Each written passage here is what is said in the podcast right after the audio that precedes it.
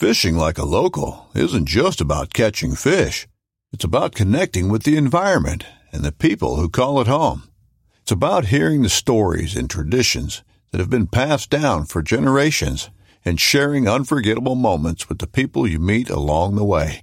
Fishing like a local is having an experience that stays with you forever.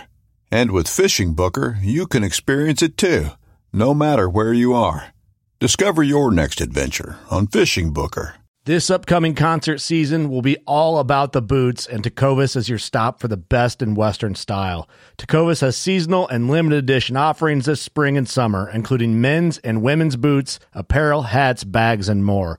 All Tecovas boots are made by hand in a time honored tradition with timeless styles that are always on trend. And Tecovas has first wear comfort with little to no break in period. It's hard to find this level of comfort paired with this level of style.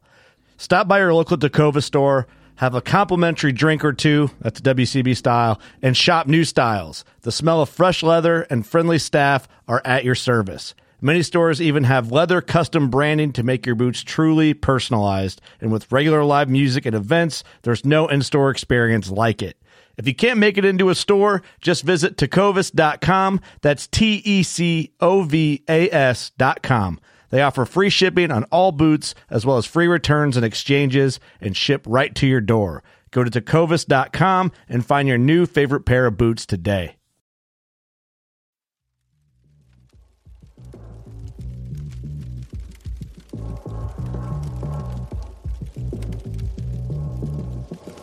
Welcome to the fire. Welcome to the Fire, boys. My name is Parker McDonald. And I'm Walter Lee, and we'll be your hosts on this episode of the Southern Collective Hunting Podcast.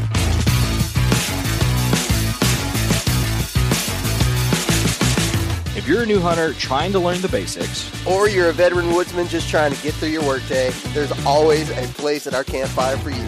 speaking of the fire, we would love it if you guys would join our growing Patreon community and be a part of the best and only digital deer camp south of the Mason Dixon line. Come on. If you'd like to learn more, click on the link in the show notes. But for now, Walt, Welcome to the fire. All right, everybody, welcome back to the Southern Collective Hunting Podcast. Yep. I'm joined here with quite the crew. I've got a special guest of honor. You know, um, pretty much any time I've ever put you, Pablo, put you in a video, this Yeah. last one, put, put out a couple podcasts, I always get, we need more Pablo. That's It's nice. literally what everybody says. We need more flipping Pablo. So we're here to be a podcast for the people yeah. and bring them more Pablo. So Yeah. we've got Pablo No, to me, there you go. Perfectly pronounced. Did I? Yes. Yeah, To me, it's an honor, man. Um, I mean, it's just an honor being around you. And now that you gave me the opportunity to meet uh, Walter and also Brett, which I used to call Greg, remember? Yeah. For some reason. I don't know why. I was like, hey, Greg. And uh, it's like, no, his name is Brett.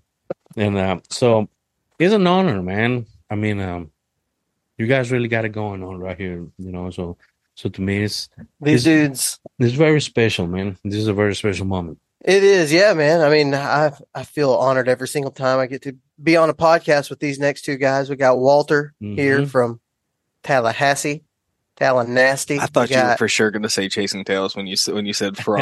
we got Walter here from Chasing Tails. One of these days, we're not going to be able to make jokes because we're going to be way too far along in podcasts to, to to do that. But for now, yeah, let's keep doing it, boys. Um, and we got Brett, Brett Mashburn, fellas.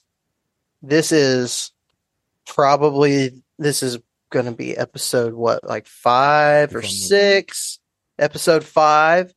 So this is going to be the first one that we've really sat down and we didn't have an agenda. Yeah. How are you boys feeling about that? Very anxious. That does not do me any good. Like I'm worried we're going to get off on a tangent. But the good news is we've got Pablo here, and so any tangent he goes down is going to be absolute gold. So I'm just going to keep feeding him bait and just let him run with it, and basically just enjoy editing this in the the tail end of things. Because Pablo, I got to be honest with you, man. I'm one of those guys that told Parker every time you're on a podcast. It's just gold. And I remember the the complete and total appreciation and gratitude you had for what we get to experience and take for granted on on a day in day out basis. And I was like, that's the kind of guy I, I want to hear every single week. So No, I'm man, thrilled that you're here. it. I appreciate it a lot. Like I said, I guess, and I I discussed this with Parker one time.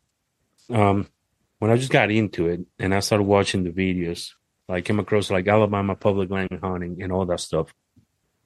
It was kind of like a, it was difficult to find somebody that I actually liked. Then I came across Parker, and man, I was really jealous. Uh, the reason that I was jealous, not because he was killing deer, not at all. I was jealous because on every single video that he was putting out there, it looks like you guys were having so much fun. Like him, Mr. Par- uh, Randall, Mhm. uh, friends and family. It was looking like fun. And that's what I was jealous of. I was like, man, I want to be surrounded by a group of guys that can help me not only grow up as a person, but I can hold it if you want. There you go. Oh, Yeah. oh, You Not- hold it yourself. Yeah. That's, You hold boy. your own. no, but for real, like surrounded by a group of guys that not only gonna help me grow up as a person, but will, you know, let me enjoy the way they're supposed to be enjoyed, which is like at the end of the day, the size Shooting the does. That's whatever. really that's what it is. yes, or just the company, man. I mean, that's what it's all about.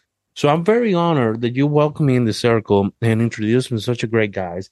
And and like I said, man, people keep, which is overwhelming sometimes to me. Like I'm like, wow, man, I feel really thankful. Everybody keeps sending me kind messages on social media. They're like, a man, you know, keep it up and this and that. So that means a lot to me because this is the this is the kind of fun that I was talking about. That you can sit down with some guys, been in, been struggling, not not always has been sunny and breezy, you know.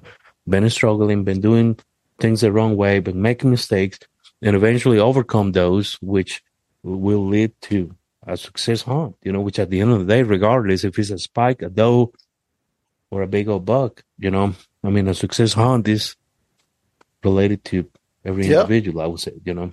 Yeah. I'm telling you guys, y'all haven't lived until you've been on a hunt with Pablo. It's fun. It's fun stuff. It's um you know, it, it's it's kind of funny. I had Pablo on a on an Instagram live the other day. We were out shooting our bow Mm-hmm. and uh just like right when I hit record, Pablo like just like I I think it's actually turned into an issue with the release. Like the release Yeah. is just like prematurely releasing. something is going on. The, the you know the release mine used to be uh the one that is called the close uh close hinge or something like that. This one is just a hook, and when when you shoot, the thing gets open like that, but it gets like in a semi closing position like this, right? So you believe that the thing is locked because when you pull the string, it will actually have some tension. But at the end of the day, like it's like a like a hinge release for like a twenty pound or something like that. So when you're going drawing on your boat, the thing would just release out of nowhere. It's like a pow.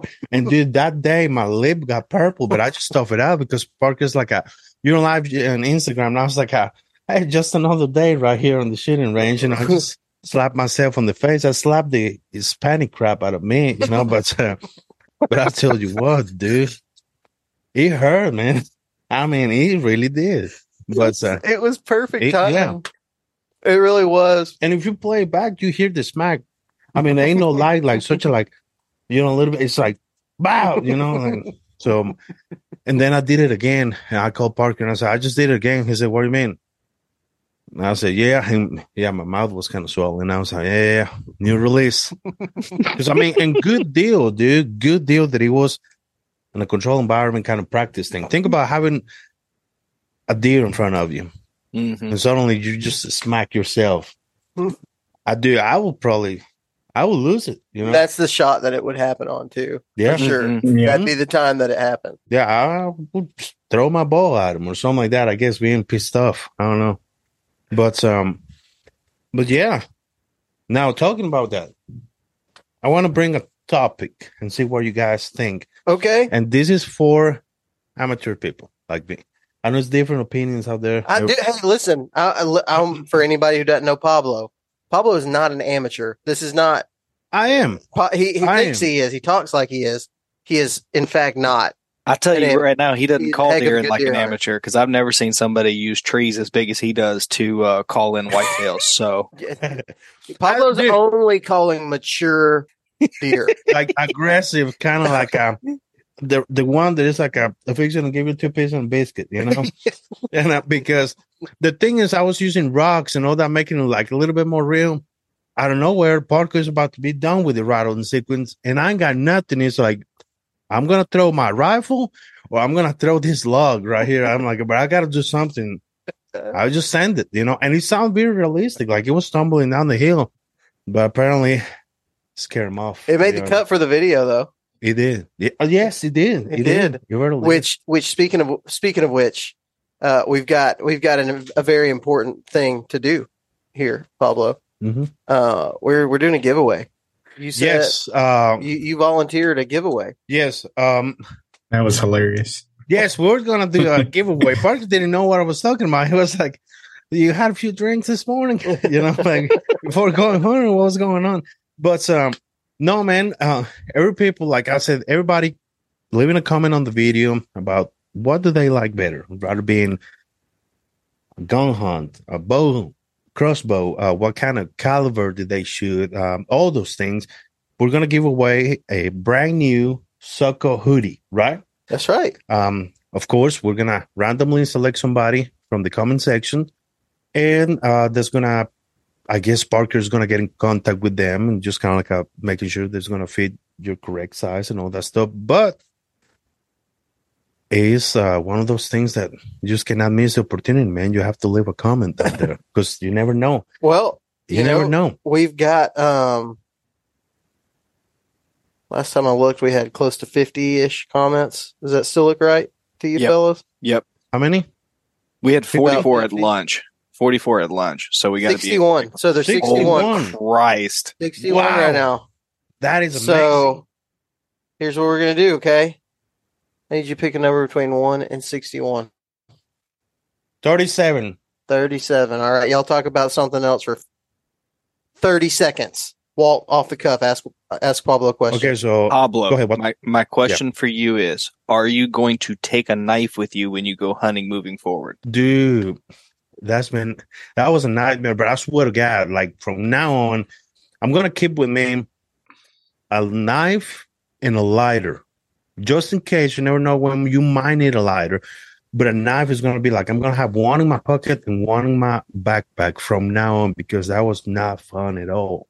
And parker called me he's like hey did you shot him? And i was like yeah. He's like you're like two miles away from the boat. And i said yeah and i don't have my pocket knife he was like, ah, good luck. and I said, ah, it'd be all right. Shoot, man. As soon as I started going up them ridges and all that, yeah, that's when I was feeling it. And I was like, man, this is never happening again. and it happened to me next week. But fortunately, I was using, yeah. And but fortunately, I was shooting my bow. So I had my broadhead. And that's what I, I just used my broadhead to gut my deer out, you know? And, um, What broadhead were you using? Uh, the Magnus Stinger. It's just kind of like a, a little bit long. Yes, yes, that, yeah, there you go. That's the one. So for those at home watching, you know, just in case, this will actually work as a pocket knife and you can gut a deer. I did the same thing in Tennessee this year. Did you? Pablo, Yeah, I, yeah. we need we need a, a, a how-to tutorial on how to field dress a deer with a with a broadhead. We're going to put it unlisted for the Patreon group. Yeah, yeah, man. without hurting yourself. Yeah, I did it. That's optional. You actually took a picture of that though. Oh yeah, you came over here. Mhm. Yeah, sure did. I came over here because I said, I got to show Parker, Parker, you know, it's a good doe. And, and literally, I said, here goes nothing. I'm just going to go climb up there. Remember? Like 30 Yeah, minutes like later. ten o'clock in the morning. Yeah. and like 30 minutes later, it's like, I got to be down on the ground. And um, it was amazing, though. Pablo, he uh he don't he don't hesitate to shoot in a doe. So you said thirty seven, right? Yep. Is that good? Yeah, 37. All right, I've counted down to thirty seven on here. And Who the, it? The winner is a Louis. He either lives in Los Angeles or Louisiana. No kidding. I'm gonna guess it's Louisiana. Um, but it is Dennis Hart, seven eight one eight. He has won a SoCo hoodie. I'm going to uh, comment on his, Yeah, on his comment congratulations to Dennis. Go ahead and read it out loud. and and let let Dennis know. What am I what am I reading out loud? He's a comment. Oh, Yeah, oh, I guess that'd be cool. yeah, definitely. Love your content. Used to live in L.A. I don't know if that means Louisiana Lower Alabama. or Lower, Lower Alabama. Alabama. You would Yep. know, Brett. Mm. Come out. Used to live in Lower Alabama. Always had a good time hunting down there. That does make perfect sense for the for Yeah. the video. Well, Dennis Hart is going to be the uh, the proud new owner of a SoCo hoodie. freaking sweet hoodie. Sweet, man. That is we, amazing. We've got to yeah. talk about this because I think Pablo may have given us our next like giveaway idea. I, I, I think I think I can see something brewing here, uh, long term. Okay. What what what what is? I I, I think we I think we need to look at picking a comment on each of the video the hunting videos that we post and uh, sending them sending them some kind of swag package. Yeah, yeah, definitely. Like that's a really good idea. I like that idea. Yeah, definitely. Yeah. I said, I still, We I should like that consider idea. that. Like, you know, yeah, definitely. I love it. You know, I've Yeah. got an idea. What if we just did a giveaway when people left a comment on the YouTube videos? well, I was gonna say like, I was gonna be It a was a lot. joke. Of, yeah, I was, was gonna say. I was gonna be a lot of giveaways every week. you know, but um, no, I mean like, anytime, He sounds great, Parker. He he really sounds great. anytime that somebody, let's say, you put one of these, uh, somebody kills a buck Okay. or something like that, and then you go ahead and do a giveaway when somebody So kills a deer. if if there's a deer kill, we do a giveaway. Yeah, I think I think that's what we should do. Yeah, deer kill Which is- giveaway. Campfire, which is used oh, we gotta in every up- this, this is good. We can lean into this. Mm-hmm. Th- just so Definitely. everybody knows, this is exactly what our this is a verbal audio representation of the SoCo group text message every day. Like this is nonstop. We're we're we're brainstorming ideas for you guys. So, oh, and speaking of which, talking about giveaways, Todd, listen. That is your package going out in the mail. Uh, you'll probably have that by the time you hear this podcast next week. But yeah, we gave that away last week. Zingers, get- right?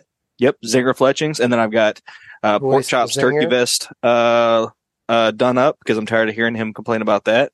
Uh, and uh, I got a package going to BZ. He bought uh, poor guy bought my Bottomland hat and didn't get it, and so um, I'm giving him mine because I, can't wear Richardson 112, so I'm sending him mine uh, as well. But kind of Professional very- things going on here at Yeah. here at SoCo. Mm-hmm. Um, but along the lines of that, uh, Patreons, we'll just go ahead and make a really rough segue into this because giveaways are what we're talking about here. If you missed it last episode, you need to go back and listen to the tethered giveaway episode. Uh, we did an uh, interview with Greg and Ernie. Um, it was a really good interview. And, uh, as always, I mean, those guys are remarkably generous at all times. They're, they offered to give away, uh, one of the first carbon fiber predator platforms to our Patreon. Grief. So yeah, I know. I when when he said that to. Parker and I about like lost it, Pablo, I couldn't. Yeah. uh, That- yes. So uh, if you want to be in on that, if you want to support the show, if you want to get a free hat, and let me tell you this right now, the free hat that Parker has designed for you beats the brakes off any free hat that you've gotten from this channel before. I mean, it is envious. Uh, go check out Patreon. The show notes are in the link below. And one of the things we do to say thank you is we give you shout outs. So we're going to pick four more. We may have to up the number here, Parker, because we have so many people signing up. I can't actually turn through them, but Andrew Lang, BDS Outdoors, Trent LaRoe, and Clint Remington want to say thanks to you guys, uh, for signing up. Actually, we'll throw one more in there as well. Paul Eaton. I'm just worried we're not going to be able to get to these guys quickly enough. I feel like if my if my last name would have been Remington, I know. we'd be sitting a lot different right now. Listen, You know that I mean? dude. Like I don't can- mean I that know. I don't mean that to like as like a as like an insult to my family or my dad or our, our family name. But if I was the last name Remington, I could have done some stuff. I could Yeah. have saying if I was last name Escobar, You would have you would have could have been different. this, things would have been different. Yeah, you're correct. You know? but no, you know, so going, yeah, going back to what I, I was, I was going to ask you something about on on the amateur. Oh, I remember. Okay, I was going to bring this up to you guys because I know I am an amateur and you know it.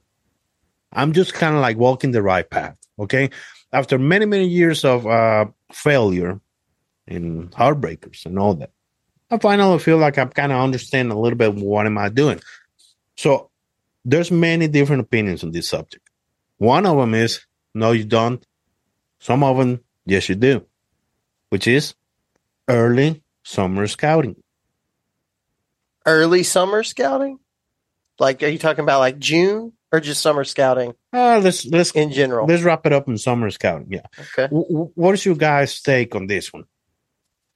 Well, I think I'm I'm of the opinion, uh, and I think Brett's going to have a lot to say on this. I'm just going to have a little to say on this. Um, if you if you haven't ever been to a place, you know, like if you move to a new place or whatever, like to to get your bearings on a place, yeah, go scout it in the summer. Like if that's the time that you have to go and learn, I, I'm kind of in a in a different situation, you know, like Yeah. that's kind of the only time I'm not in those woods, and so I kind I take advantage of the summertime to spend Yeah. with family and do all that kind of stuff Because because I have a pretty good uh, understanding, and I but I also used to scout it in the summer too you, you have to a learn it. you have a built-in GPS map with the place in your head already. Yeah. That's what it gives you the advantage. But like for somebody like me, it could be really tricky. Because I can go in there in summertime and it's like, oh man, this looks so good right here, this and that. By the time that the season comes along, the place is completely different. And I realize that it's a bust, you know. But then if you do post-season scouting, you go and you find all the fresh sign and this and that. But it doesn't necessarily means a lot of time like stays in there for the next season and they keep on going on their traveling behaviors, whatever it's called. But a lot of times it goes away too. So I'm confused with that. And I don't really know like if I should put a little bit more effort before or a little bit more effort after. With cameras, some I put one one camera one time, somebody stole it. And I was about to cry. I was like, you could have took the camera, just leaving the SD. That's that's the only thing that I wanted to know. Because at the end of the day, it it wasn't about the camera itself. It was about just seeing if my knowledge was successful enough to get a deer walking Right. by. That's what I wanted to know. What do you think, Brett? I, th- I think you got a lot to say on this on Mhm. summer scouting. I know you do it a lot. Yeah, I do out of season scouting, like period.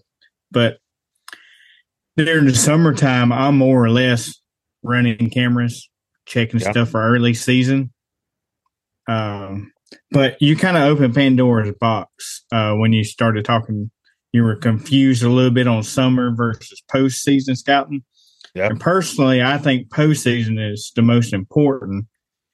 And like you said, you're you're seeing all the sign that's laid down during the time you can actually hunt deer Yeah. per se. In a lot of Alabama and Florida, at least North Florida, the rut is later. So you're seeing all that good rut sign.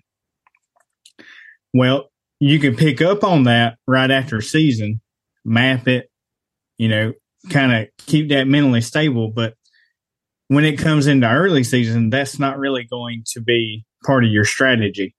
You're going to keep that in mind for deering season when the pressure gets put on for a month and those deer get pushed into those thicker areas. That's where they're going back to the areas you're finding in postseason. That's once the pressure gets on, that's where the deer go back Mm. into and use it for that. Summertime, they're going to be out because there's no pressure. The best food sources, uh, they're going to hit that shift when they shed their velvet, and then the acorns start falling. So, kind of in that right before season, like right now, you know, they're getting close to that velvet shed and they're going to make a shift, and then your food sources are going to start changing. You're going to have to kind of refine them all over again right now. Like, basically, go out a couple weeks before season trying to find good acorns or the food source are hitting right there at early season. But that stuff you find in postseason is going to come into effect more towards maybe the middle you know, depending on when your rut hits, more maybe more in the middle of deer season towards your rut for your postseason stuff that you're finding. Any questions from that? Dude, that's amazing.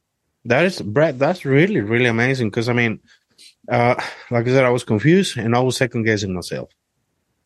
So, I mean, I get what you're saying. Um, it's definitely, definitely a, a lesson for me right now. I mean, use it, but be wise, and and just, I guess, do you? I don't know. Do you get? It happened to me. I get blind with the sign. Like I get, I get blind, and I see some scrapes and I see some rubs, and I'm like, this is it. It might be 30, 40 yards from the other side of where the sign is. And if I should have been up there, could have been a completely different outcome, you know. But in my case, again, and all this will come with experience because you know, y'all, y'all remember, you know, I came late to the party, so I'm still learning. Yeah, for anybody who doesn't know that, you uh, moved here from Costa Rica There you go. in uh, what, what, what was it, about twelve years ago, Uh, yeah, actually, next month is gonna be 13. thirteen years ago. Yeah, and then I didn't start hunting until I was like mid twenties, maybe upper twenties, and that's uh because well, first off, I didn't speak good at all. Well, I'm still learning, you know, but at the time it was a little bit rougher.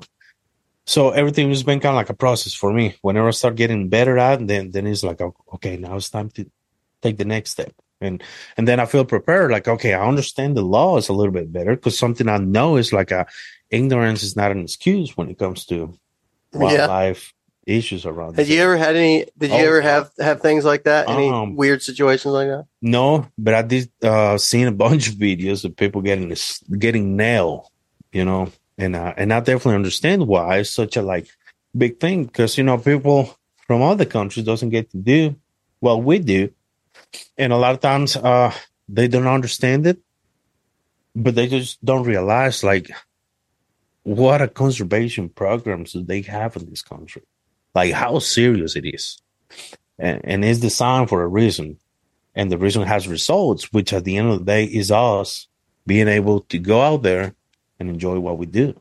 Yeah, you look at it. You look at You it know. from a different a Yes. different lens than a Mhm. lot of us do, for sure. Like So- I, I think I grow up in a, or I've, I guess, grown up looking at it through a lens of, like, it's not been great. Like we're getting stuff taken away and people coming after this, coming after this, whatever. But you come over here and you see what it's when it when it really has hit the fan, like when it's Yeah. really bad, you just have a you have such a good perspective, man, and you always do. Um, going back to that video that we just put out, um, like for me, that was a, last season was tough, right? Yes. Like we we've talked about that before. I don't have to hash that out anymore on the podcast. It was it was a hard season, but what I noticed is is that hanging out, like going and, and spending time hunting with you, and just really kind of like just going in to have a good time, Yes. just going to have Mhm. fun, n- no expectations, Yeah, you know. You went out in the middle of the rut, shot that doe, and it was awesome. Yeah. Didn't have a knife, all that, Yeah. you know, it was great. But it's like, man, it offers me such a a fresh perspective of how it should should look. You know, like yeah. like I sent you a picture of a buck that that I was like kind of like, eh, you know, whatever, man. He's all right, and you were like, I would do anything to kill that buck like that right now. yeah, you know, definitely. I mean, Um, it's it's amazing. Uh, don't get me wrong. Everybody wants to kill a deer. You know, everybody wants to kill a, a good buck. But do I guess, and we go back to the first podcast. I'm on the process where we we actually spoke about this. I'm on the process where I'm just enjoying my trial. I'm just enjoying my run. You know, the first thing that walks in front of me is going to get an arrow. Dang I mean, right. it's just that easy, or a bullet. And Or a lot of butt people of a like, well, or both of them. or yes, if, If, I, I, can. got if I got Mhm. both of them, I'd probably. Oh, do and a lot of people's like, ah, man, you got a lot of well, and and I'm like, I get it, you know, like I definitely understand, but like a lot of people's in a different boat, and and they already earn a lot of deer. They already put a lot of deer on their belt. They already understand the, the progress a lot better than what I do. And I know if I stop shooting the things that, that I can shoot, I'm gonna get really frustrated and I'm not gonna I'm not gonna be able to enjoy it the way that I do. And probably the day is gonna happen one day. I don't know when and I don't really care about it. But the day that I can put my hands around a good rack buck, like those back there or something like that, it's probably gonna be like a light switch. Did you hear that, boy? And that one right there, I heard the wall, Hey, you hear you that? know? Who pointing my deer? Mhm. I'm gonna take you to my wall. But I'm Show him your bone, Brett. Whoa, wow. Whoa, take it easy. Whoa, yeah, let's just back out. That's one of Never the, the wrong turn road rather. But uh no, what I'm saying is like that day is probably gonna be like uh the switch when I'm gonna be like, okay, now I can start chasing a little bit differently than what I do. Well, probably what's going to happen is you're probably going to like, because I've seen the kind of spots that you're hunting. I've hunted with you, talked with you a lot about hunting. Like you're, you're just uh, half a step away from Yeah. really, really finding a good buck. And I know you, you you have already shot a good one. You Yeah, couldn't I- recover, but Buddhist, remember, uh, he was running, took a shot, hit him a little bit back, couldn't recover. Done deal. Um, then the year after that, I, I go ahead, Brett. I was going to say, Pablo, you're also in your phase that you're learning kind of what kind of hunter you are, like what you like, what's your style. Yeah. You're still in the process of learning your style of hunting. And once you figure that out, and like you said, you kill a buck or two, a light bulb will, you know, flip and you'll start to really be able to home in on your style of hunting and just take it to that next level at that point. Yeah, that's And it, ta- Yeah. it takes time. I mean, like I've been hunting for 21 years or so. wow, that's amazing to me. Because he's only 22. yeah, I know he looks like Pretty crazy.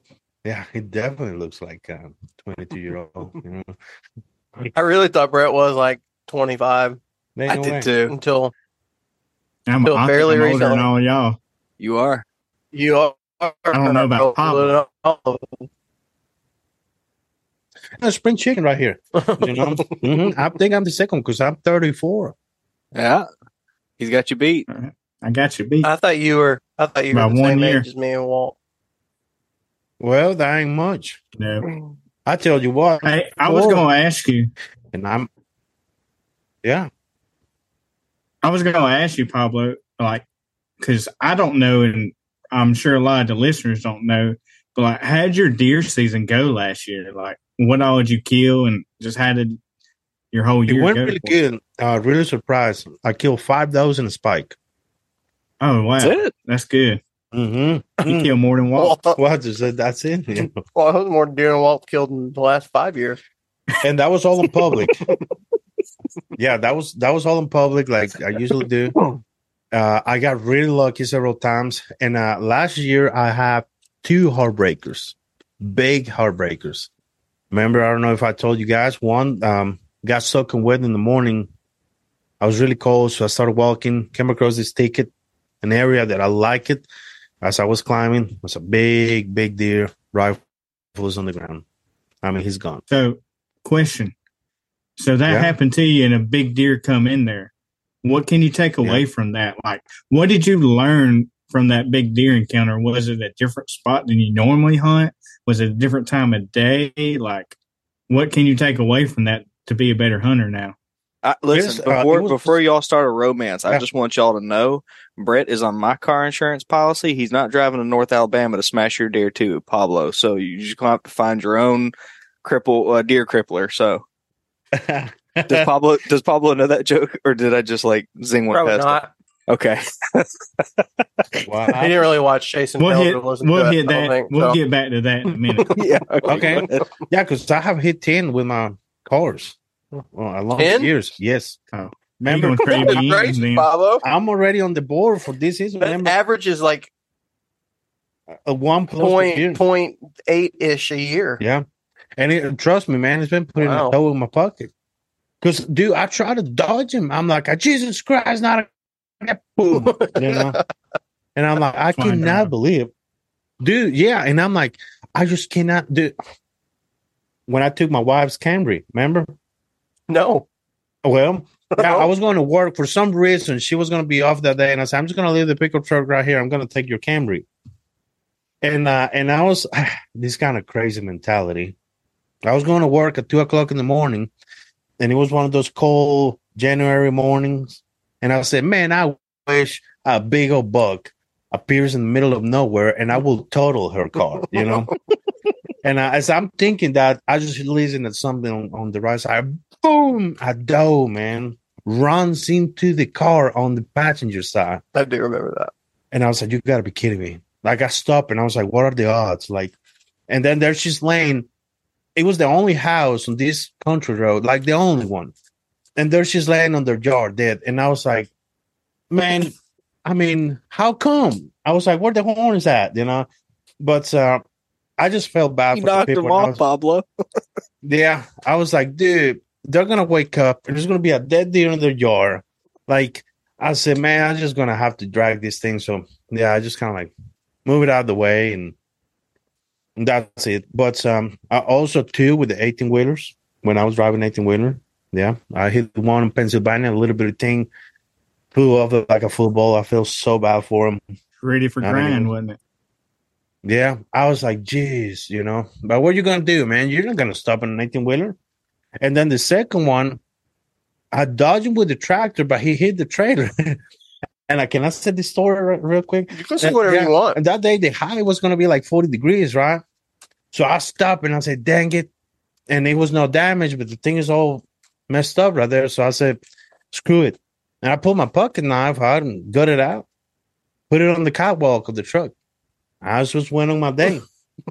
when I was coming back to the yard, almost almost over with my day, my boss called me. He's like, Jesus Christ, you're the only one that I can think of. Do you or do you not have a dead deer strapped on the tractor? And I was like, I do.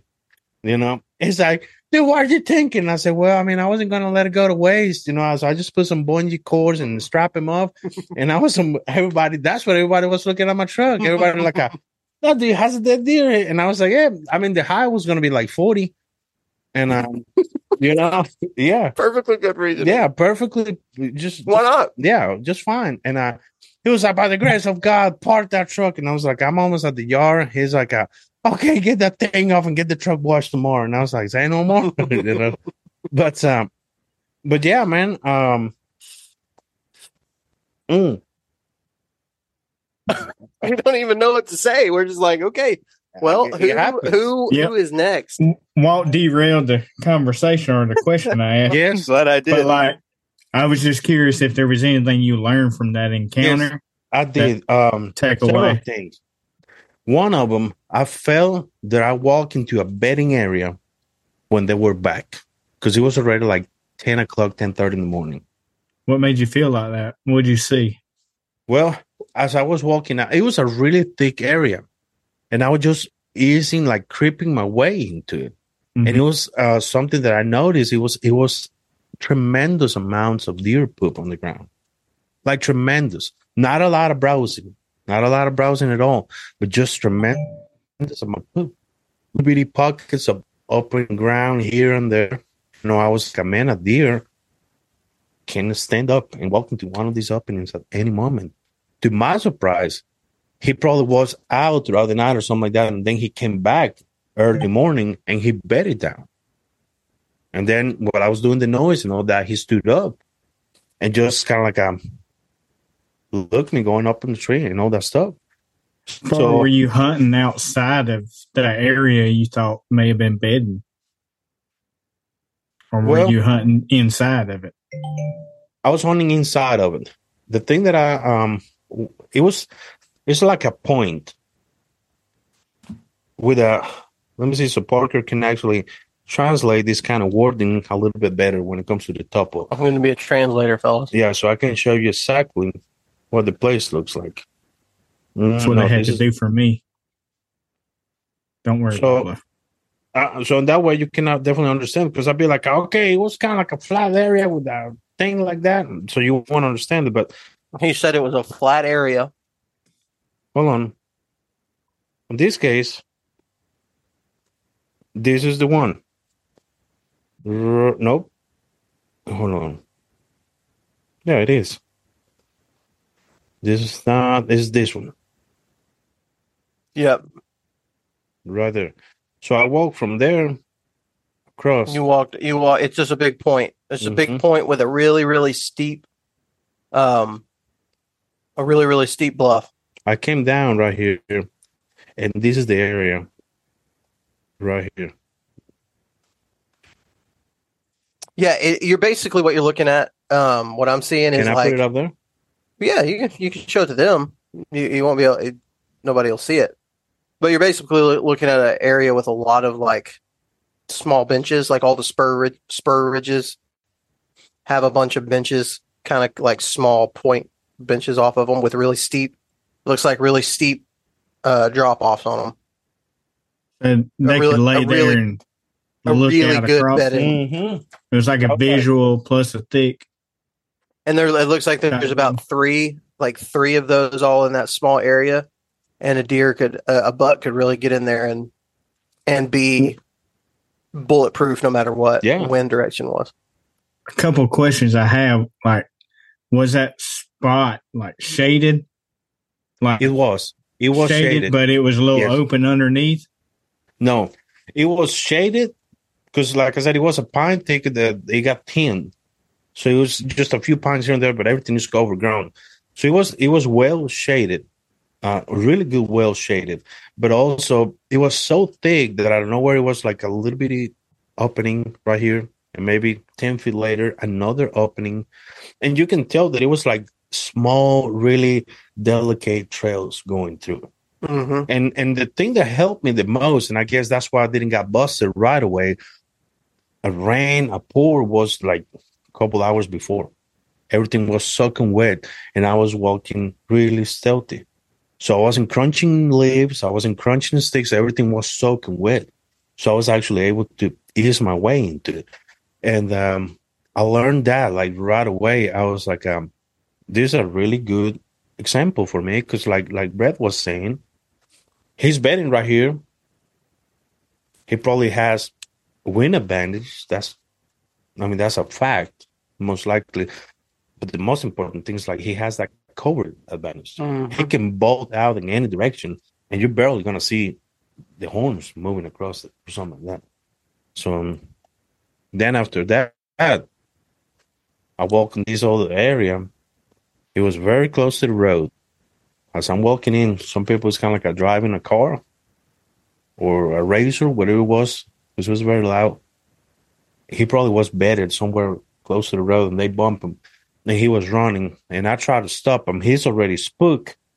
and I tried to stop him, and then he got into panic mode and put it on fifth gear and took off. Like it was no, no, no way that you can put a shot on the way that he was running. So I learned right away, like if he's already in alert, and you're trying to stop him or do the regular "Ah," or something like that, he's Gonna actually going to bolt. gear. Yes, and and that was a lesson. And man, I was about to cry. Like seriously, I was like, dude, that's too big there, you know. But it was very good because I was like, okay, it means that I, at least I'm heading the right direction. you Yeah. know? Yeah, so I think that's a lot of the reason people talk about time in the woods is number one because you're you're learning things all the time just by seeing deer. Like Mhm. try to stop a deer that's already on alert, so you, you learn that uh, kind of where a mature buck likes to be in the you know the part of the state that you hunt. Now all those little things is from time in the woods. Yeah, because So um like i'm gonna go back to the story of the first buck that i would kill uh this the it's a two and a half year old eight pointer but i remember that day i always i never knew what a rub was or a scrape nothing like that i remember even like dude no shame i remember even googling deer poop because i didn't know Did how know it looked yeah, like? I didn't know how it looked like, and I was like, "Yes, this is deer poop." So I was very pumped. Uh, Hey, I will say I don't feel too bad about that because every southern guy I've ever seen Yeah. out west where there's elk, they're like, "What does elk poop look like?" You know, like it's just like if you're not if you don't know it, if you're not from the area, Yeah. that is a hard thing to figure out. But man, uh, I got into a video or something talking about transition lines. So there was this really nasty thicket of privet hedge. I also didn't know what privet hedge was or a white oak or a red oak. Now like that, I ended up buying myself um, a Trees of Alabama book so I can study a little bit. And I like it. I thought that it was a good area. Climb up there around nine thirty in the morning. I got a I got that buck walking towards me, and I was shaking so bad. I can remember I thought that I was gonna have a heart attack. I was shaking so bad that I released the arrow, dude, and I missed him. And dude, he was like 12, 15 yards at the most. And I missed him, and no shame. I cried, dude.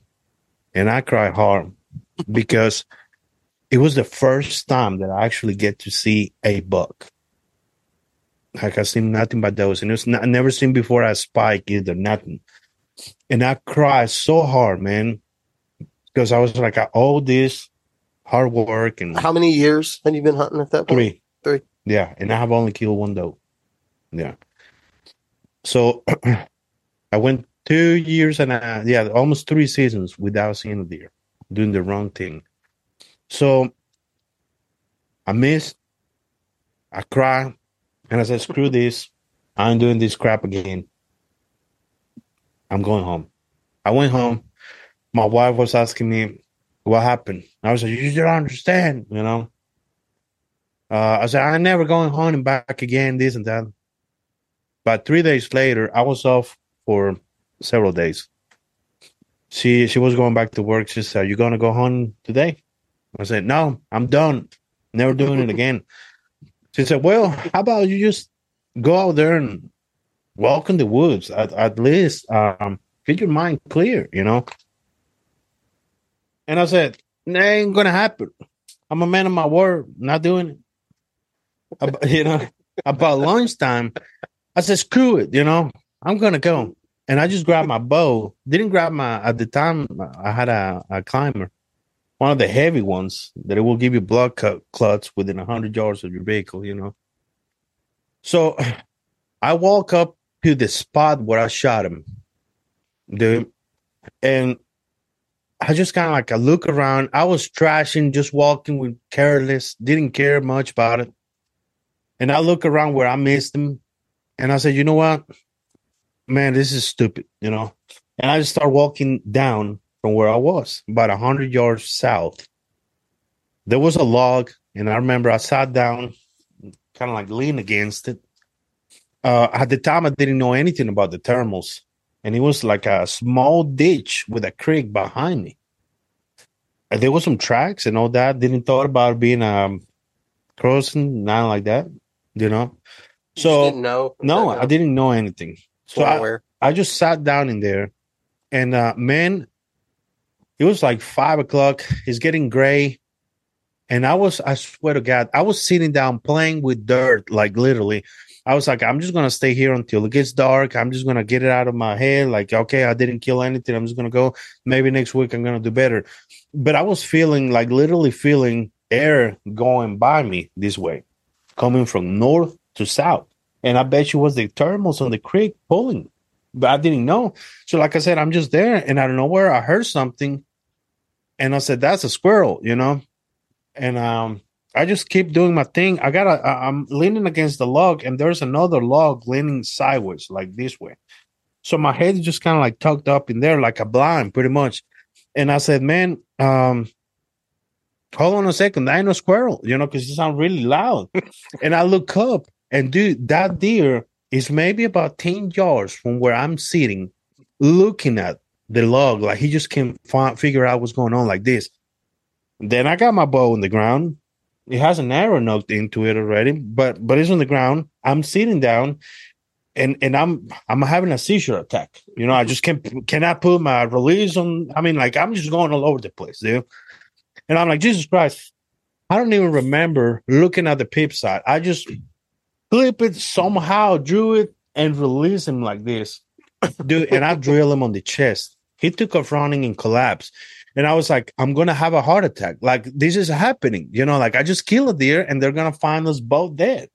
Like I'm gonna be dead right here, you know. So I said, I gotta get out of here. And I got out, man. And and my man, my heart was pumping so hard. I remember I called my wife and I was like, honey, oh my God. And she's like, what happened? And I said, I killed him. I killed him, you know. And she's like, Are you sure that you didn't miss? I mean, what a bummer, you know. I was like, What? you know, I was like, What? I'm I'm I mean, like, come on, cheer me out. She's like, Are you sure? You know, she's like, Are you sure you didn't miss again? And I was like, I know, I swear to God, he's down, you know. And um, well, I come down, drink my water, and I say, Okay, now I'm gonna go back. And I go back and I get lost. Like I don't know where I was sitting at. It's already dark. I don't remember where I was sitting. It's it's a thousand logs that looks the same on the forest, you know. I don't know where I was sitting. I don't know where I shot him. And then here we go. Racist joke. No, You say they all look the same. on the darkness. you know, on the dark. Okay. on the darkness. Yeah. So, dude, okay. I was like an hour just screwing around, about to cry again because I said, I didn't kill him. I probably missed, like she said. I most likely did. And and I probably hit something else and make it make that indistinguishable noise, you know, that you know that you hit him. And dude, I don't know where I stopped and I was like, this is bull crap. And I turned around and I was like within two feet from him. and for some reason I couldn't see him. And that's when I lost it. Dude, I even shoulder mounted, dude. Like it was my first buck ever, two and a half year old eight pointer. And I went to the And you shot him with a bow yeah, on the ground Crap. you know, on the ground. And and dude, I took it to the taxidermy shop, and uh, some it was I guess some big shots out there. They're like, that's a small one. Yeah, you can let him couple more years. I was about to cut somebody out, you know, because I was like, dude, you just don't know how much this thing means to me. I just you have no idea, like the like how important this book is for me. Like the guy's like, "Hey, buddy, so you sure you want to shoulder mount? You know, you can." And I said, "I was like, dude, you know, the reason that I came here to begin with is because I want to. It's not like I'm asking for like a welfare benefit taxidermy kind of project. You know what I'm saying? I- I'm paying you full price for it.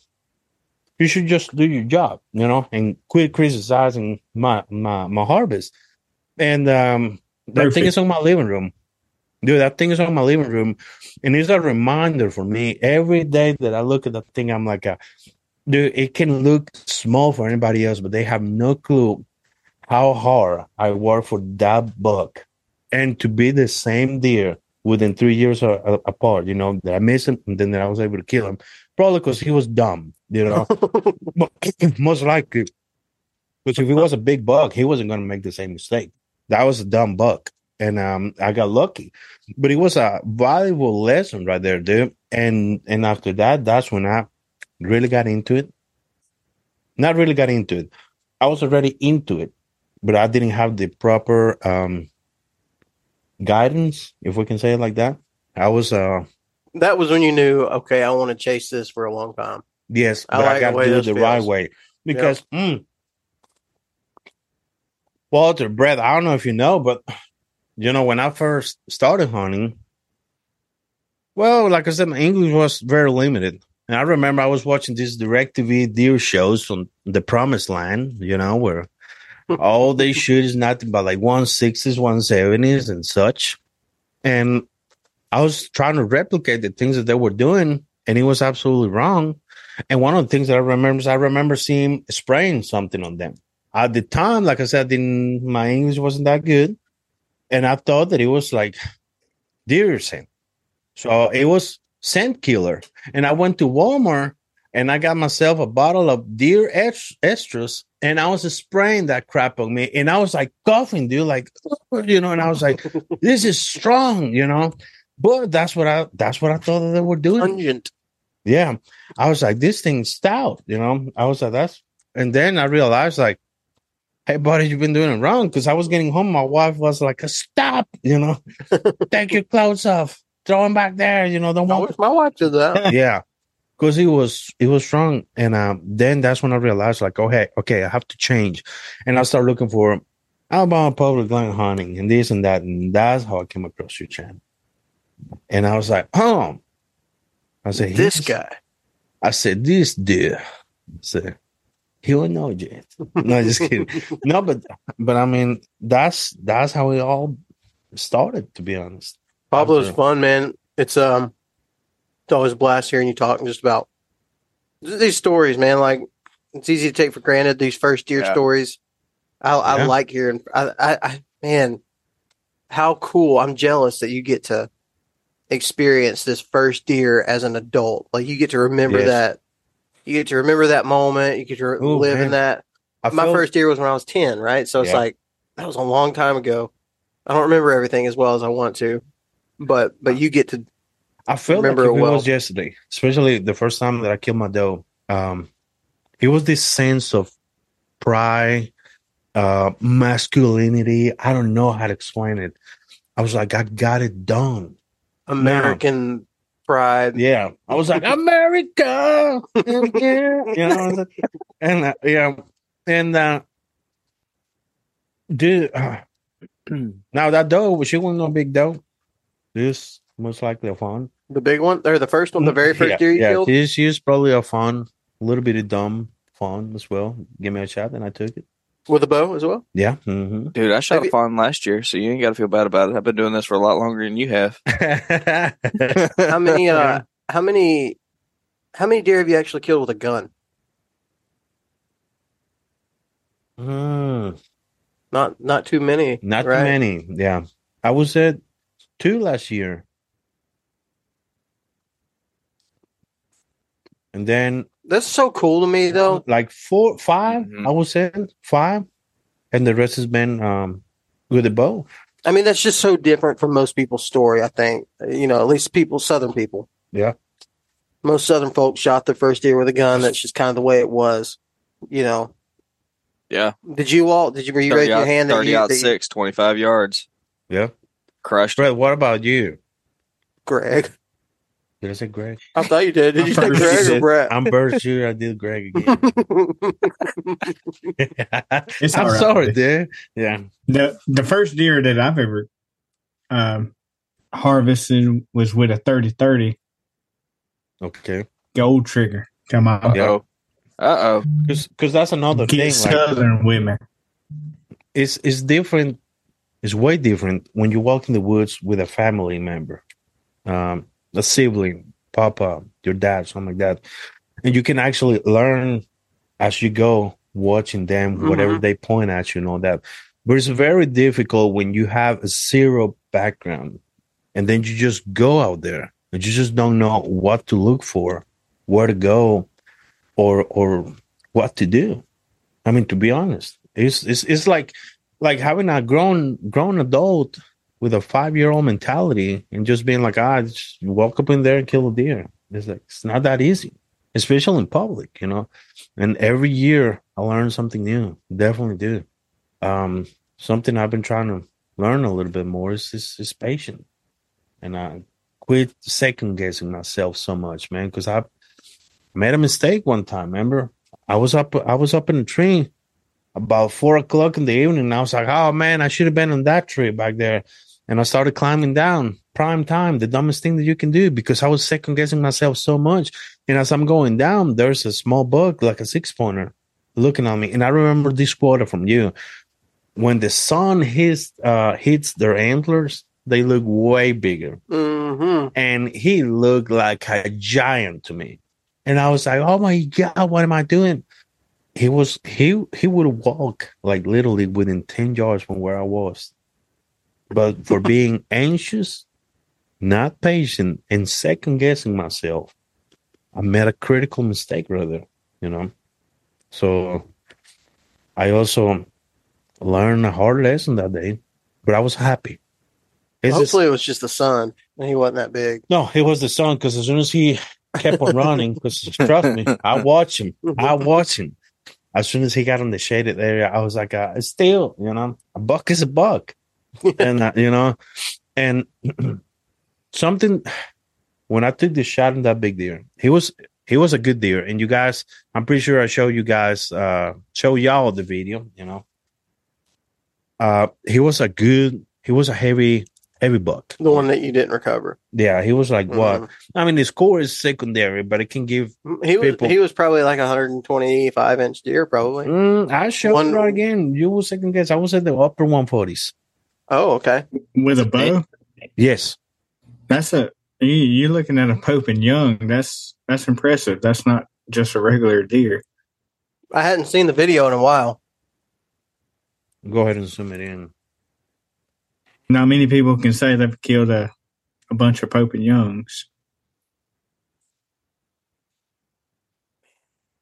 Hard to tell. Mhm. He's 130 okay. for sure. Hold it up to the camera, Pablo. Hold on. It's hard to tell because he's walking away, but he's a big deer, and I think that's the like. You got the shot. You put yourself in the right spot. You got the shot. The majority of the God darn. equation. He's a Old son's one. got a rocking chair on top of his noggin. Mm-hmm. The majority of the equation was was got. Mm. Like you had figured it out. Like that was a public deer, and, and fellas, that's a an area that is a tough one to hunt. But the thing that got me with that book, the thing that I learned the most, I don't know, I don't know how to explain it. I hate it that I didn't kill him. You know, I definitely do that I wasn't able to recover. But at the same time, I feel very, very happy that it didn't happen. And the reason why is because I'm afraid that that could steer me on the wrong direction. But having one of those moments, still learning, and then I kill a deer out of nowhere, I know everything. And you quit being humble, you start getting cocky. You, you see what I'm saying? Like, you see where I'm going? I feel kind of glad because it was like, a, okay, I was able to put one foot on the big leagues. I was able to get a taste of it. And I also was able to get a taste of what and how it feels when you cannot recover because it happens and it will happen again. I mean, it's what Yep. it is. So I was very glad and very thankful for like this is a priceless, priceless lesson for me right here. And uh, at the end of the day, the thing that happened with that buck, and it's one of the most crazy things that I've never seen it. Um, I don't know if I'm gonna get lucky enough to see it again. I got a, I was in a swamp. I used to walk away from that area until one day the water was down, and and it was just a little bit of stretch that you can walk. On that area, there was tracks on like in, on the on the mud, and the water wasn't disturbed at all, so you can see cl- clear. You know. Then I realized that I'm walking away from the sun, like from an actual crossing area. I climb in there. I had a big old doe going, I mean, walking out of the cat mart, like at the cattails, and a big one. I was going to shoot her. Out of nowhere, another one came out, but her tail was kind of like a halfway up. wasn't like a straight up flag. It was like halfway up. So I was Let really, dude, I was just without moving. I was like, am I being busted? Like, what's going on right now? And they stood up in there, that opening for a minute or so, which is same, it seemed like an hour. And I don't know where an eight pointer came out, a good eight pointer. And I was like, oh my God. And just kind of waiting because the does, they start walking towards me. So I was like, I'm going to shoot him and do like a train wreck. This giant came out of the swamp chasing that eight pointer away. I never seen that before. The does took off running, and he started chasing him. I, man, my heart was about to come out of my chest, you know, because I was so pumped. And then the big deer, the small deer runs away, and the big deer started running behind him. Though, I mean, literally running full jump. And that's when I was like, man, man, man, man, man, man. he never, I mean, never worried. He was uh, at the most 20 yards. I remember when he was going up, that's when I shot to his kind of like a organ cavity. And it is a split of a second, but I can remember like if it was yesterday and with a high definition camera, as he was going down, that's when he got hit. And I said, I smoked him.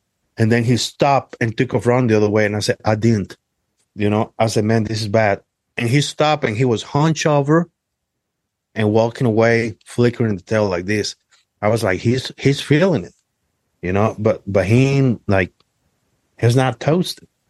So I picked up my arrow and walked about 50 yards. It was good blood, but it was it was too dark, like really dark red. And and at the time I had a little bit of knowledge. Well, not a little bit. I knew a little bit more what I was doing. I was like, this is not good. This could be liver, this could be just straight up muscle. Sure enough, you know, it wasn't a little hit. But at the end of the day, it was a priceless uh, experience for me. It was a priceless uh, lesson to this is what happened when you step up on the big game, you know.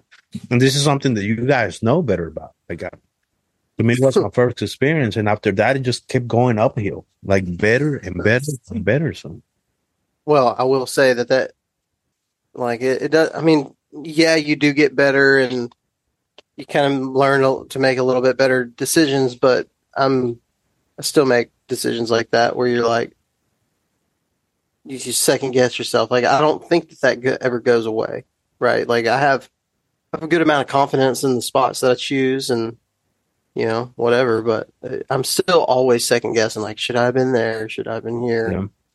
You just kind of have to. You just have to be more okay with, like, maybe there was a better spot, but I'm here right now.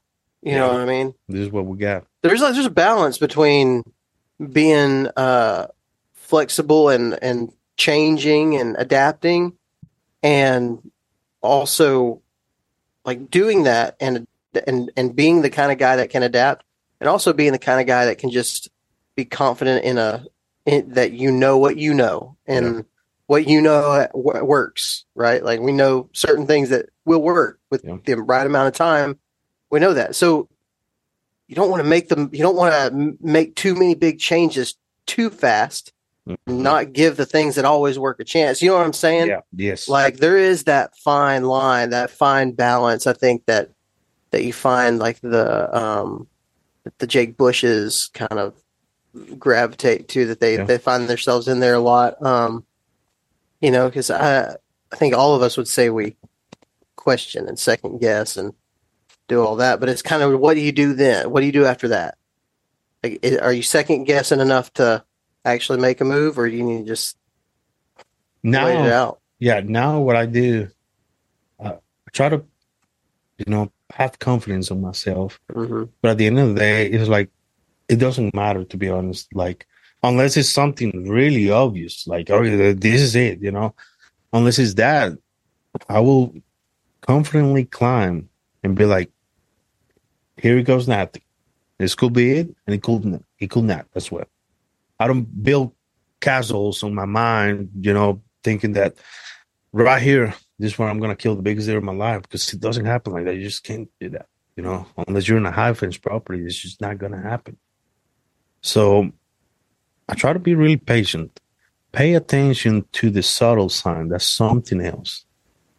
A little bit of browsing right here a little bit of poop right there maybe a couple tracks you know something that i have learned is that them them biggins they don't really like to be leaving a lot of time behind they like to stay as elusive as they can you know hmm and uh, and that's something that I've been catching up. Like, and suddenly, man, like your eyes will just pick up on the things that before you used to just walk away from, or walk just right past them. You know, um, it's like in that area that I've been talking to you about. That I said that I want you to go out there with me. I know there's good deer, or there has to, but Brett, I haven't been able to find a rub on uh what two almost three years now. I don't you much said that. Dude, it's a nasty area. There's only one way in and one way out, unless you feel like, I don't know, uh, MacGyver. And you can build a chopper out of a plastic toothpaste can or something like that, you know? Otherwise, I think there's one that- way in. think the deer use that to their advantage, knowing there's one way in, one way out. Yeah, They're- definitely. And they're sitting there watching people. I believe so. I definitely do. And could I you turn around they and hunt know. them that way? I, Set up for them watching others? I tried one time, but unfortunately, it's so far down that you can go before you hit the private. yeah you know and then the private is a boundary and i know uh, it's two things they're going to be up there on the private but they're gonna be somewhere where they can see you and disappear before you even see them. So it's a You had to beat them there. Yes. And that's a game that I've been playing in another spot. Uh, I remember I bump a good, good buck, a really good one.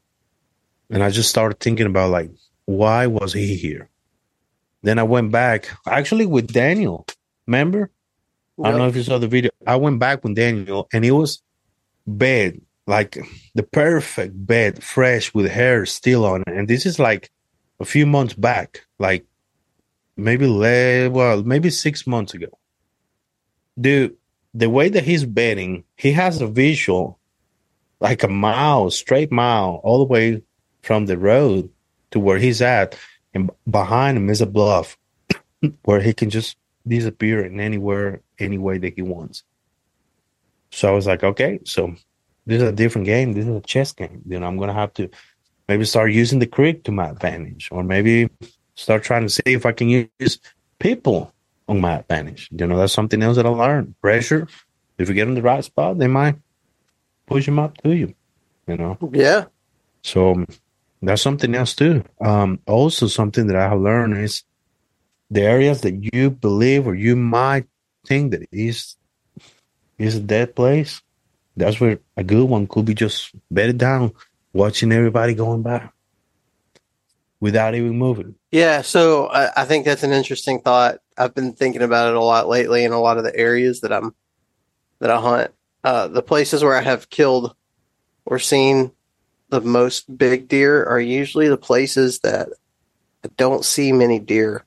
Mhm. Like it, it'll be kind of like the one-offs, you know. Like I killed a big buck a few years back, and to this day, that's the only day that I've been in there and seen a deer. I've never, I've never seen another deer from the tree in that spot. You know what I mean? Like, and there's not even a whole lot of sign in there. He just had, he was around, he was using it. He wasn't. It was his bedroom, but he just wasn't really like. It was almost like he wasn't attached to it. Yeah. Like he wasn't like laying down a whole bunch of stuff. And I think maybe in the early season that could be a good tactic. Is finding those beds that look like they're not just getting like pounded every single day. Yeah. Um, you know what I'm saying? Yeah, like definitely, they're not highly populated, but it might be populated by one. good one Good that he one. knows, which is totally fine. You know, I mean, at the end of the day, and and we're going back again to the point where scoring is just completely secondary. Like to be honest, it's is is about the memory, and that's what I want to do right now. Like I said, I'm 34. And do you trust me? Everybody's like, "Don't worry." You know, when you're in your mid thirties, that's when you're in your prime. Dude, if this is my prime, I'm screwed. You know, Yeah. I mean, this is yes, I'm I'm screwed, and um, I want to make it count like right now. You know what I'm saying? Because oh my god, like, dude, uh, one day I shot a spike again, a mile and a half. Yeah, look at that flexing. Hey, I tell you what, Brad, look, better call a plumber. Oh, about to burst, you know? No, no, no. Listen, I shot at Spike, and I was like a mile and a half from my truck. And the high of the day was like 77. And dude, I start dragging that thing with my gear. And I was literally, and I'm not making this up. Thanks to God that day I had I didn't have my whitey tighties. No, just kidding. I had my long boxers. And I was walking out with an orange vest on my boxers with my gear in my back, dragging a spike. As I was walking closer to the trucks, there was an older gentleman, and he looked at me like, "What in the f is going on?" like this dude, he has rubber boots, underwear, and an orange vest. Like, and I'm like sweating head to toe. And I say, "Hey, man, I got one." You know, he say, "It got hot, didn't it?" And I say, "Dang right, it did." You know, and uh, he's like, "Let me help you out." Super nice gentleman, dude. He helped me out with the deer. I got him out and all that stuff. Again, I just didn't have my knife and my Yeah. broadheads. It wasn't mechanical, so I wasn't able to. Golly, Oh. what are you doing?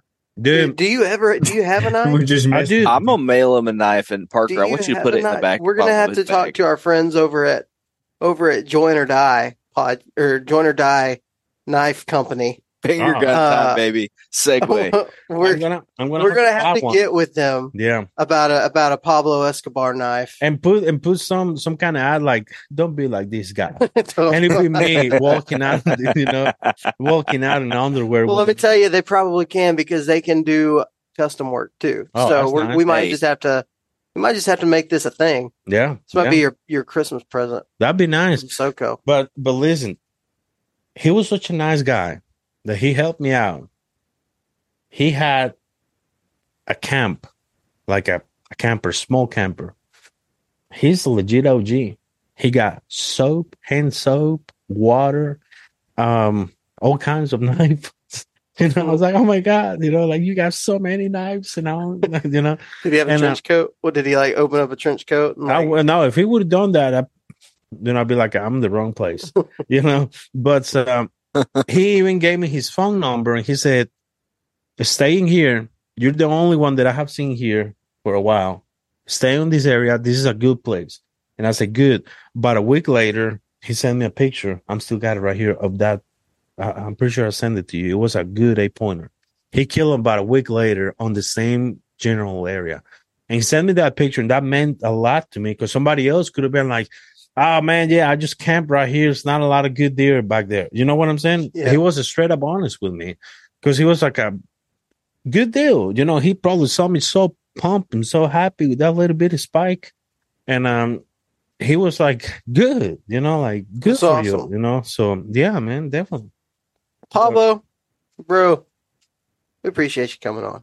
It's always a blast. Never No. really have a point. Never really have like a, I mean, an agenda. We just talking about good old fashioned Yeah. deer hunting from your perspective, which is uh, Now, which is fun. before we leave before we leave i got one more thing to say and um we discussed about this last season but i want to see brett brett and um walter's point last last year was a very very difficult year for everybody in general like really rough what are you saying now I had I had a great year, man. They're they're in different areas.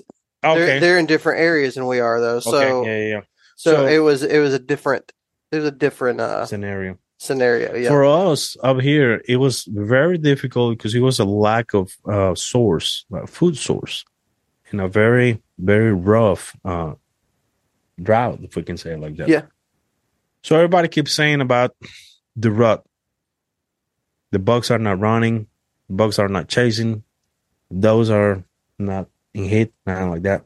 I discussed with Parker this idea because it's an idea it's not a theory because a theory is pretty much like fed up, you know. But is is it possible that because of the lack of such important nutrient, such an acorn, if we're looking at doe as a mechanism, like an as, as an organism, can that doe produce a less strong breeding cycle to like self preservation? So in that way, you know, she minimized the chance of getting pregnant, knowing that she doesn't know how hard or how long the winter is going to be.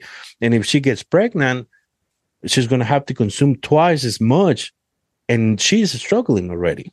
So, can that be a factor? Like the lack of food can trigger like a self preservation on her organism and being like a not not happening this this year, or it might happen but be so briefly that a that a bug could miss it. You know, I will say this. I would almost be positive there is somebody listening to this that knows the answer to that question. because I want to make sure. I mean, I want to make sure that everybody knows that I'm not a veterinarian and I'm not a biologist. I have no knowledge when it comes to wildlife management.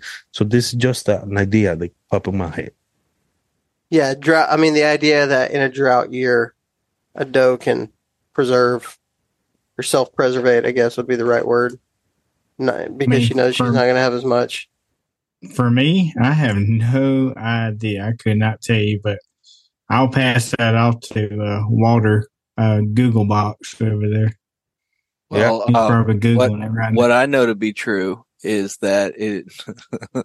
um, I mean, I I'm purely speculating. Hang on, but he's getting a phone call. Hang on. Oh, yeah, yeah. Hang, Three hang, hang, seconds. hold, hold on one second, guys. Hey, hold, my my boss is calling. Hang on. Sorry, uh, you probably lost Pablo, but this is uh, Marco Another Polo inside stuff joke, that yeah. happens every day. Yeah. Um, so I, I would I would We find it really with hard to believe that there's not enough food in in those areas to sustain them. Still, I mean, if you had like a series of events where there was no food during the spring, no food during the summer, and then a, a hard mast disappeared, maybe. But you're not you're not dealing with like crazy hard winters like you are up in the Dakotas, where that could like really Yeah. have a have a factor. I think what you're mo- more likely to see because they've gone all summer with an ample amount of browse. You go into the fall, the brow starts to kind of wane, and then you have the acre the acorn drop. I think what's more likely is they would breed, and then there would be enough food to sustain both both the mom and the the um, fetus. And what's mo- most likely is that she would abort the fetus instead of, you know, just by Yeah. you know a lack of calories. Um, I don't think that you have enough of a pinch point between the end of summer and December for food source wise, especially with all the corn feeders you all probably have on private s- surrounding a lot of the areas you hunt. I, I just don't, I, I, I wouldn't use that as a strategy, but I'm Yeah. probably wrong. But man, I, I don't know about exactly your area, but like just my thoughts on the thing is I don't think acorns acorns for uh, Acorns. Yeah.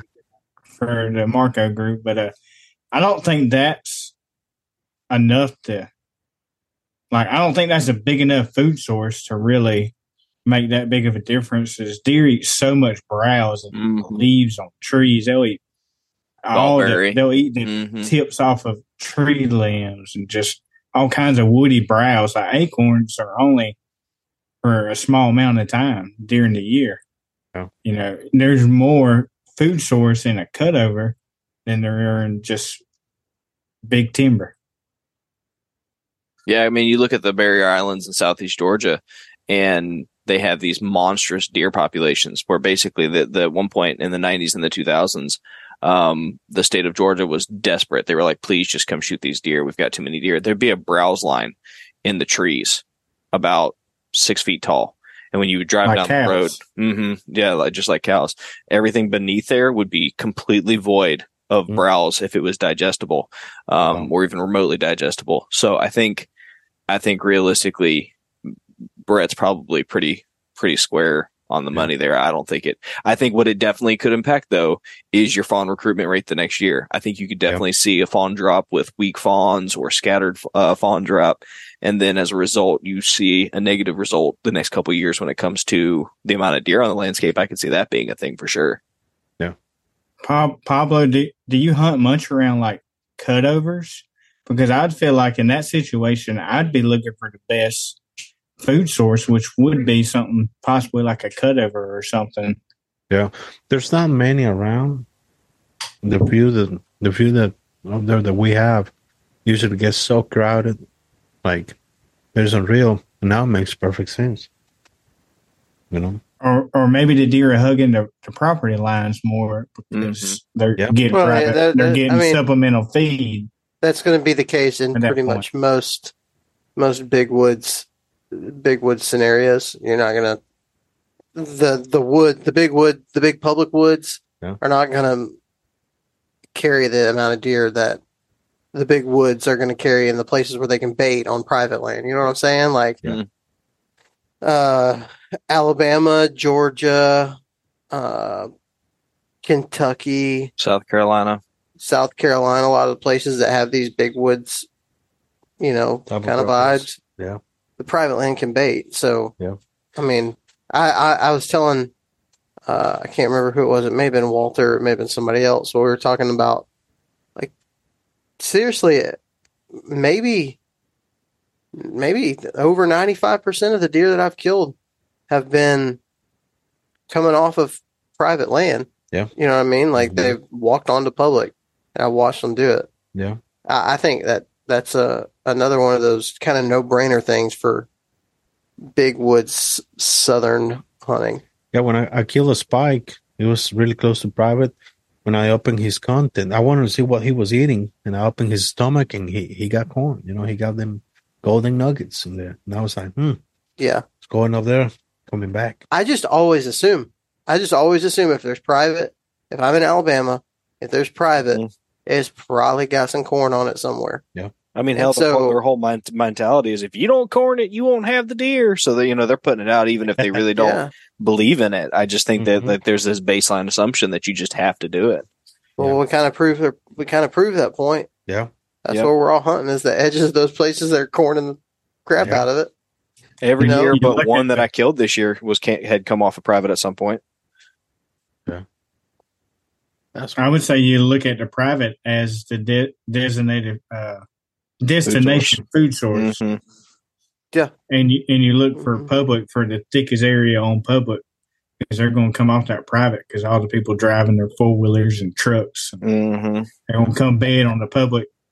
I think that's why we get so times. fired up about feed trees is because that's one of the that kind of season right through there is one of the only times when like on public one of the main food sources or destination food sources in these type of areas that's when it's on public right so Yeah.